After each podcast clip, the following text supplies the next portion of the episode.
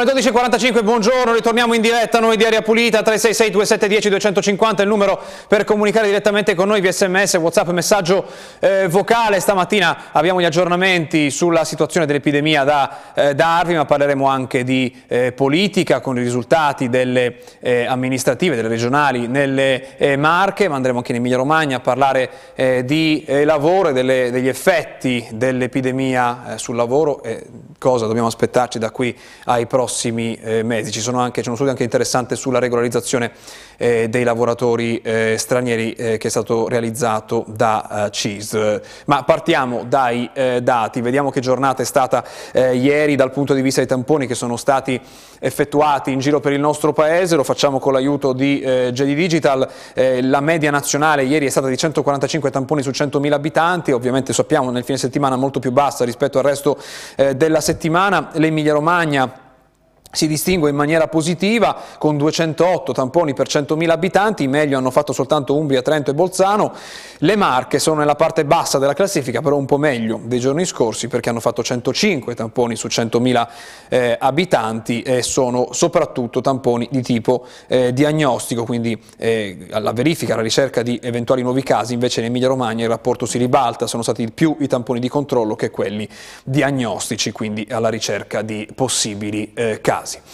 Che cosa allora è stato individuato vista eh, questa quantità di tamponi sul territorio? Lo, facciamo, lo vediamo con l'aiuto delle eh, mappe a cura di Massimo Mingotti e Fabio Ara. Partiamo dall'Emilia Romagna dove eh, si deve registrare eh, una vittima eh, a Parma ehm, che porta quindi il totale a 4.482 vittime dall'inizio eh, dell'epidemia.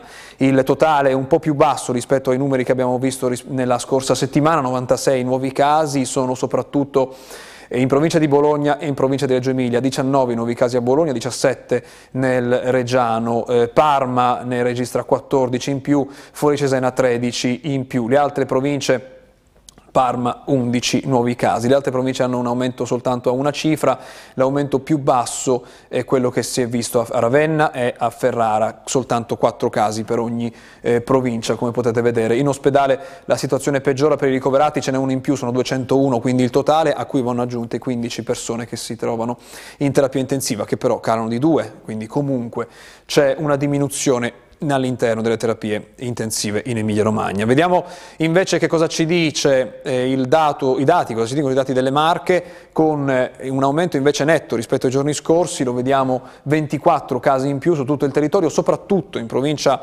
eh, di eh, Ascoli Piceno, dove 15 sono stati i casi registrati ieri in una sola giornata, eh, le altre province sono a una cifra, eh, fermo e peso addirittura un solo nuovo caso. La situazione dei ricoverati è di tre, casi, di tre ricoverati in meno, quindi 20 è il totale, a cui vanno aggiunte due persone che si trovano in terapia intensiva. Questo è il dato, questa è la febbre che misuriamo giorno per giorno eh, in Emilia Romagna e nelle Marche per comprendere che cosa sta facendo l'epidemia nel nostro paese, avendo ben chiare le situazioni degli altri eh, paesi in Europa, ne parleremo questa settimana nel dettaglio, sappiamo che vengono annunciati nuovi eh, lockdown, nel nostro paese di questo eh, non si parla, anzi si parla di eh, aumentare le presenze negli stadi del eh, pubblico, è un altro quadro, quello che abbiamo noi fino ad oggi in eh, Italia.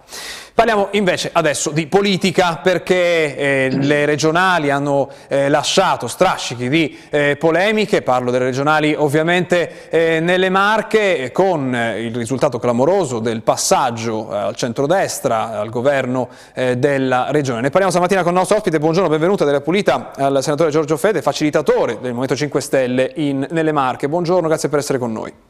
Buongiorno a voi e a tutti gli ascoltatori di 7 Gold. Abbiamo chiamata per le critiche che ha ricevuto anche eh, da Gianni Maggi che in questa trasmissione la scorsa eh, settimana ha parlato della sua opinione delle, eh, della sconfitta dei, ehm, del centrosinistra e del calo, del crollo dei voti dei 5 Stelle eh, nelle Marche. Ma partiamo dal suo punto di vista, che cosa è successo secondo lei in questa tornata elettorale? Cosa hanno fatto gli elettori eh, dei 5 eh, Stelle? E, stato, è stato fatto un errore di calcolo nella strategia? Strategia sul territorio? Ma guardi, parliamo di opinioni. Innanzitutto riscontriamo una cosa, i elettori marchigiani chiedevano una discontinuità da una politica del PD che per 25 anni ha agito in una continuità imperterrita nei confronti soprattutto dell'attività sanitaria che è l'80% ed oltre del bilancio regionale.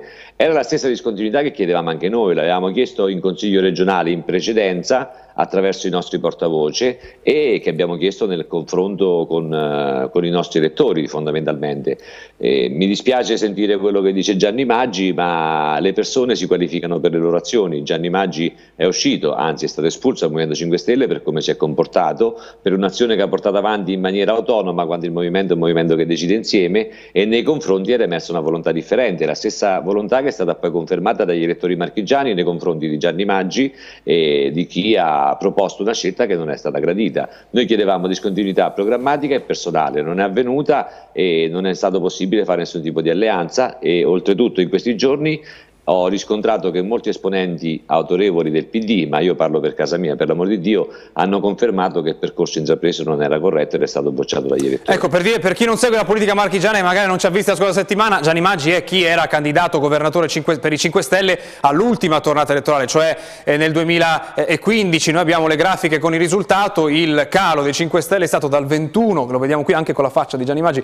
21,78% del 2015, 5 Stelle con 5 consiglieri consiglieri eletti, i 5 Stelle sono scesi in questa seconda eh, tornata alla presenza di 5 eh, soli, eh, di 2, chiedo scusa, 2 eh, consiglieri eh, regionali e un dato di poco sopra l'8%. Eh, Le critiche che anche Maggi ha mosso, e lui ha corso da fuori, fuori dal movimento in questa, in questa settimana, ma anche altri attivisti sul territorio, è stato perché non si è fatto un voto su Rousseau, come è stato fatto in Emilia Romagna, peraltro è stato chiesto agli, agli iscritti 5 Stelle se correre con il PD o senza, in Emilia Romagna, eh, nelle elezioni dell'Emilia Romagna ha vinto il no, i 5 Stelle hanno corso da soli, nelle Marche questa domanda non è mai stata fatta agli iscritti, è stato un errore?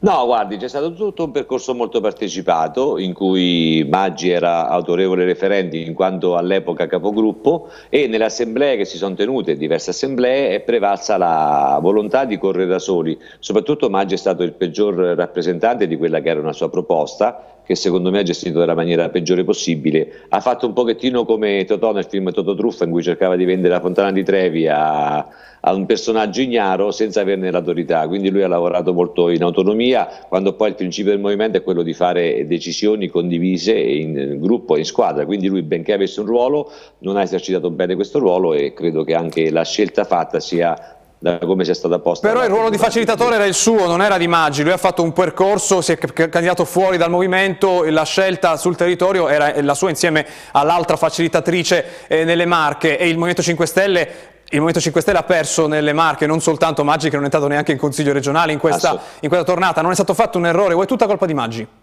No, guardi, io sono allora come tempistica, ma proprio per correttezza di informazione, sono subentrato quando già era stata presa la decisione fondamentalmente, cioè il percorso è stato avviato da Maggi come in tutte le regioni dal capogruppo regionale, che è la persona che rappresentando il gruppo regionale deve eh, portare avanti la proposta per il futuro. Lui si è estraneato, ricordo pure che ha fatto anche una proposta di legge in cui voleva escludere il Movimento 5 Stelle da partecipare a, alle votazioni con il proprio candidato, quindi sono dati che rappresentano agire le persone, ma questo non per fare la bagarre che non interessa a nessuno fra me e Maggi, insomma, no? ma perché come cronoprogramma sono subentrato quando alla fine del percorso si era arrivato già al termine delle assemblee per il mio ruolo di facilitatore, quindi ho gestito con chi si era proposto e si è messo a disponibilità già Mario Mercorelli e dei candidati su, eh, a cui Maggi poi non si è ripresentato per portare avanti quel progetto che era nato da un confronto fatto sul territorio, quindi senza voler fare scarica a barile, ma è la cronaca di quando è avvenuto. Eh, è avvenuto però una cosa diversa da quella che è avvenuta nella regione accanto, l'Emilia Romagna, dove si è votato su Rousseau. La decisione di chi è stata di non fare questo voto? Prima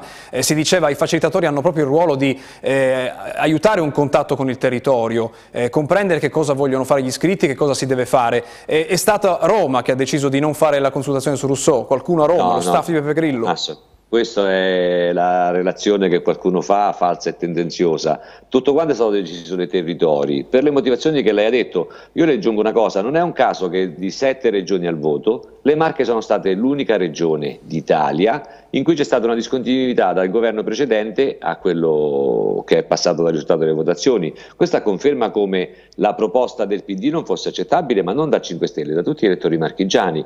Quindi senza una discontinuità chiara non si poteva fare. Il fatto del voto su Rousseau ci si è andato solamente laddove sono creati i presupposti, penso alla Liguria, dove si è trovato un candidato terzo e un programma condiviso. In tutte le altre regioni si è deciso in autonomia nelle assemblee deliberanti dei, the dei membri del, del, Comitato 5 Stelle locale. Roma non ha fatto nessuna ingerenza, tant'è vero che si è visto che a fronte di molte eh, richieste, per lo più della parte avversa, si è data una risposta coerente che era quella, se si parla di temi, cioè agli italiani non interessa se ci sta ai marchigiani un candidato X o Y, interessa trovare soluzioni.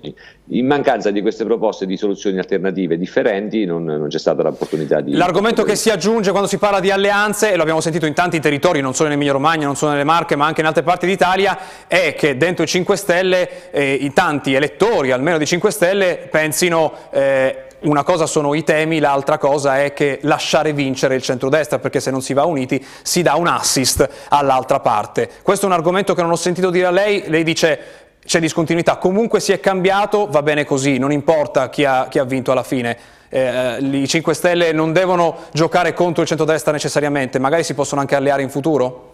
Ma guardi, io penso che il 5 Stelle sono, siano cittadini che si propongono per cambiare, per portare avanti temi e discorsi sul territorio, di alleanze che sono prettamente da segreteria di partito. Queste qui non ci interessano. Io ricordo che anche l'esperienza politica che stiamo facendo a Roma, di cui io sono parte come parlamentare, è nata da una proposta contrattuale di programma e da un accordo di discontinuità, quindi non far vincere Tizio Caio, ma condividere dei temi per gli italiani. Se non c'è questo presupposto non è che dobbiamo fare dei dei giochini per non far perdere il potere a Tizio a Caio, insomma, a noi ci interessano, al centro non ci sono le segreterie di partito, ci sono i marchigiani con i loro temi, il problema che vogliono sapere i marchigiani è per la sanità, se mio padre si ammala, dove lo portiamo in una sanità pubblica? Quindi va bene allearsi con il centro-sinistra così come va bene allearsi con il centro-destra?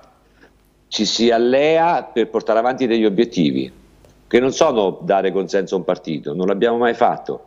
Noi ci siamo presentati in maniera autonoma alle politiche dicendo che se non avessimo avuto i voti per governare, questo stabilisce la legge elettorale e il risultato degli elettori, avremmo dovuto per forza di cose fare qualcos'altro. L'abbiamo annunciato prima, siamo stati l'unico partito ad annunciarlo, gli altri no. Non vedo perché di questo percorso tutte le colpe vengono attribuite a 5 Stelle e non agli altri che hanno condiviso per noi l'esperienza in un anno con il centrodestra e nel secondo anno con eh, la sinistra. Quindi... Da ultimo, ora che succede? È necessaria un esame interno, i 5 Stelle comprende cosa sta accadendo mondo ci vuole il congresso, ci vuole eh, un confronto eh, e magari cambiare i vertici a questo punto oppure va bene così?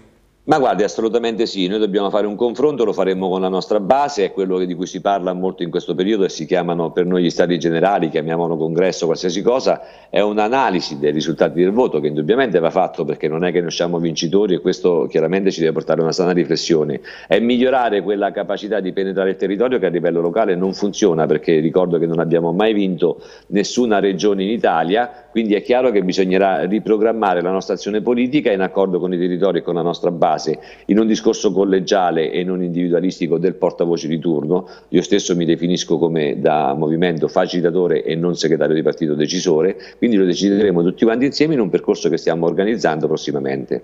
Quando ci sarà questo incontro, lo sa già, ci sarà questa riunione nelle Marche con eh, gli iscritti, si sa già?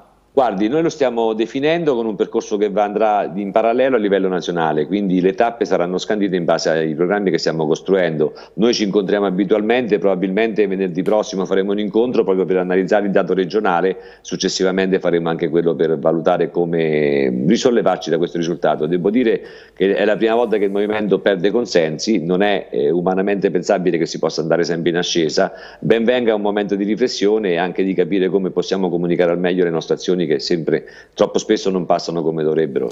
Grazie, Fede, è stato con Mattia della Pulita, c'è la pubblicità. Buona giornata, buon lavoro. A voi buon lavoro. Fa facciamo una pausa, torniamo tra poco per parlare di lavoro, tra un attimo.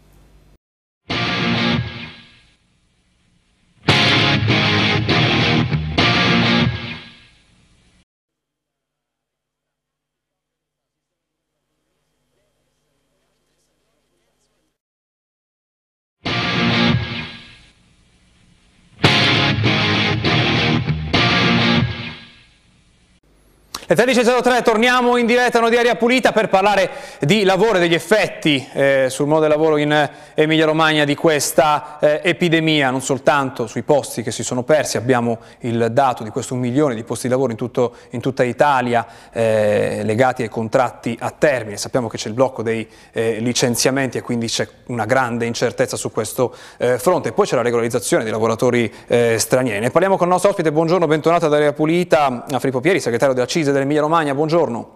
Buongiorno, buongiorno a tutti. Che autunno è questo che comincia con questo dato, questo milione di persone lasciate a casa il, che avevano il contratto a tempo eh, determinato e questo punto interrogativo del blocco eh, dei licenziamenti in Emilia Romagna? Cosa sta succedendo su questo fronte a seguito di, dell'epidemia che è ancora in corso?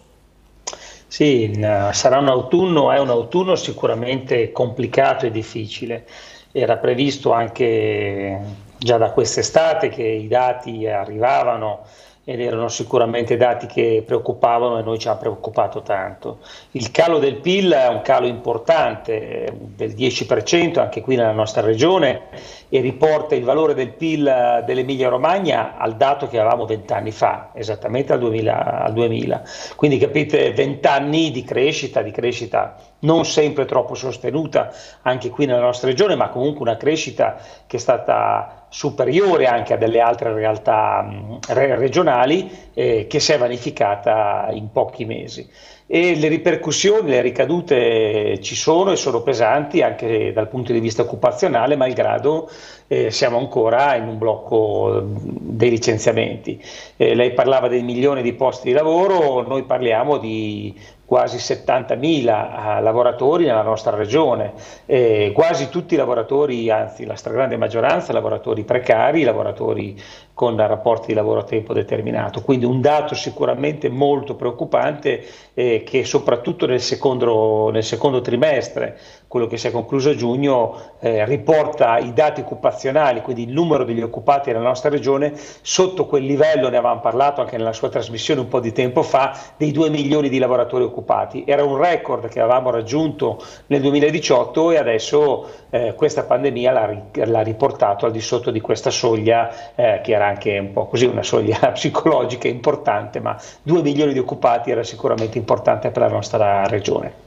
È arrivata questa ondata e adesso siamo nella più eh, totale incertezza in tanti eh, settori. Eh, il blocco di licenziamenti che citava eh, anche lei, eh, quanto eh, preoccupa qui in Emilia Romagna? Ci sono dei settori che sono più a rischio di altri quando, dovesse, quando, si arriverà alla, alla fine di questo blocco? Beh, sicuramente mi preme dire che in questa fase qui ha funzionato, ha funzionato per provare a salvaguardare eh, i posti di lavoro che erano sicuramente a rischio, ma è servito soprattutto, io penso, anche a vantaggio delle aziende, perché abbiamo salvaguardato un patrimonio eh, professionale dei lavoratori che sono in quelle aziende lì. Abbiamo dei comparti che però non possiamo nasconderci, sono in profonda difficoltà. Eh, sicuramente il settore tessile della moda è uno dei settori eh, che con questa pandemia sta pagando uno dei prezzi più, più alti, il settore del mobile. Eh, quindi ci sono una serie di settori che sicuramente sono più a rischio rispetto eh, ad altri che magari ecco, sono colpiti in, in, in, modo, in modo minore. E quindi è chiaro che questo blocco che noi chiediamo eh, che venga spostato in avanti almeno fino alla fine dell'anno. Adesso sappiamo che c'è una, un termine mobile no, a seconda dell'utilizzo della, della, cassa integrazione, eh, è una, una, deadline che ovviamente ci preoccupa. Noi crediamo che vengano messi in campo tutti gli ammortizzatori sociali possibili e dall'altra parte soprattutto incominciare a ragionare in termini concreti e reali sul, su quello che si può fare per favorire la ripartenza perché non dobbiamo solo ragionare in termini difensivi e protettivi, ma anche cercare di favorire la ripartenza dell'economia e dello sviluppo, quindi investimenti importanti anche qui nel nostro territorio che possono aiutare a perdere meno posti di lavoro. Tipo infrastrutture? dove è necessario investire in questo Sicuramente, sicuramente in infrastrutture, noi questo lo diciamo da tanto tempo, quelle, le infrastrutture, quelle che ci servono, ma diciamo che questa questa pandemia ha fatto emergere anche i grossi limiti eh, che anche nella nostra regione si sono registrati no? in termini di infrastrutture, non parlo solo di quelle viarie ma anche di quelle eh, digitali e informatiche, no? eh, i limiti questi sono sicuramente evidenti, quindi investimenti importanti che possono aiutare a ripartire.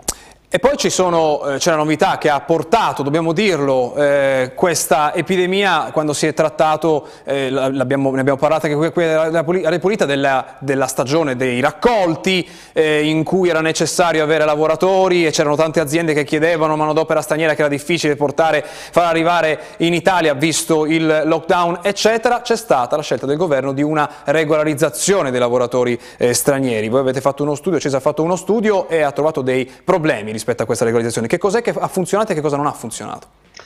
Beh, questo ha evidenziato una situazione che era già, ehm, diciamo così, eh, presente nel nostro territorio. È chiaro che il lockdown e l'impossibilità dei lavoratori di muoversi o di raggiungere eh, l'Italia per quelli che vengono per il periodo stagionale o da altri a rientrare nel nostro paese perché magari erano in ferie, in vacanza nel proprio, eh, nel proprio paese di origine ha creato delle difficoltà sicuramente alle aziende.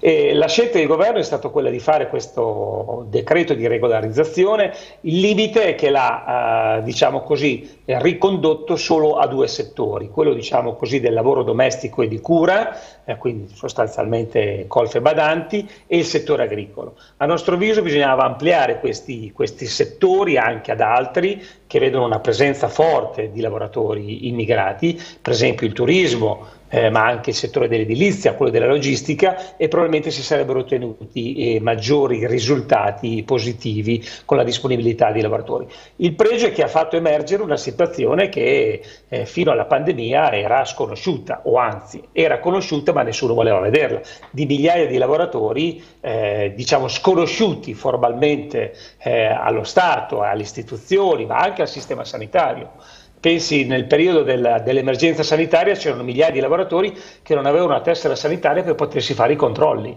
persone invisibili che abitavano da mesi, da anni nelle nostre case, magari curavano i nostri anziani o le persone disabili. Quindi, quindi una situazione che sicuramente andava affrontata. E quindi magari è anche il momento di fare un passo avanti anche su questo, eh, su questo fronte. Da ultimo smart working perché eh, in piena pandemia in tanti si sono ritrovati a lavorare eh, da casa, il termine smart work sappiamo che non mette insieme tutte le situazioni, oggi il Carlino ne parla, scrivania Dio, l'ufficio del futuro è virtuale ma i sindacati sono già sul piede di guerra, per due ditte su tre lo smart working diventerà la norma, i giuslavoristi dicono servono accordi personalizzati e flessibili, le sigle confederali non ci stanno e vanno in pressing sul governo, no a nuove leggi, decida la contrattazione eh, collettiva. Si apre eh, questo fronte, lo vede già come un problema concreto anche in Emilia Romagna oppure è una questione che si discuterà quando ci stabilizzeremo in qualche modo, perché tutti speriamo che questa situazione sia eh, temporanea, che non sia una questione che durerà per troppo tempo? No, ma sicuramente è un tema assolutamente interessante che va sicuramente sviscerato. Dall'altra parte eh, lo smart working si è dimostrato una grande opportunità, soprattutto nel periodo della, dell'emergenza sanitaria, ma deve diventare una straordinaria opportunità eh, per il futuro, per cercare anche di migliorare quel rapporto eh, di benessere per il lavoratore fra la conciliazione del tempo di lavoro e il tempo, il tempo diciamo, de, da dedicare alla famiglia. Sicuramente va, va superato il regime, il regime normativo che è in deroga no? fino a quando ci sarà eh, lo stato di emergenza e abbiamo già una scadenza, no? il 15 ottobre se non ci saranno proroghe, ma credo che qualche proroga ci sarà, questo stato di emergenza verrà prorogato. Però ecco, dobbiamo uscire da questa fase emergenziale, noi chiediamo come organizzazioni sindacali una sorta di accordo quadro a livello trilaterale, quindi sindacato, associazioni imprenditoriali e governo, che definisca la cornice. E soprattutto, come diceva lei, che ricordava il titolo del giornale, assegnare alle parti, quindi al sindacato e alle associazioni imprenditoriali, il compito di definire, di normare questa nuova grande opportunità di lavoro per anche i tanti lavoratori della nostra regione, normale con una contrattazione. Grazie, Quindi, grazie per essere stato con noi stamattina della Pulita, buona giornata, buon lavoro. Buona giornata a voi. C'è il telegiornale subito dopo di noi, restate in ascolto, grazie a Massimo Mingotti e Matteo Righi in regia, noi ci vediamo domani, buona giornata.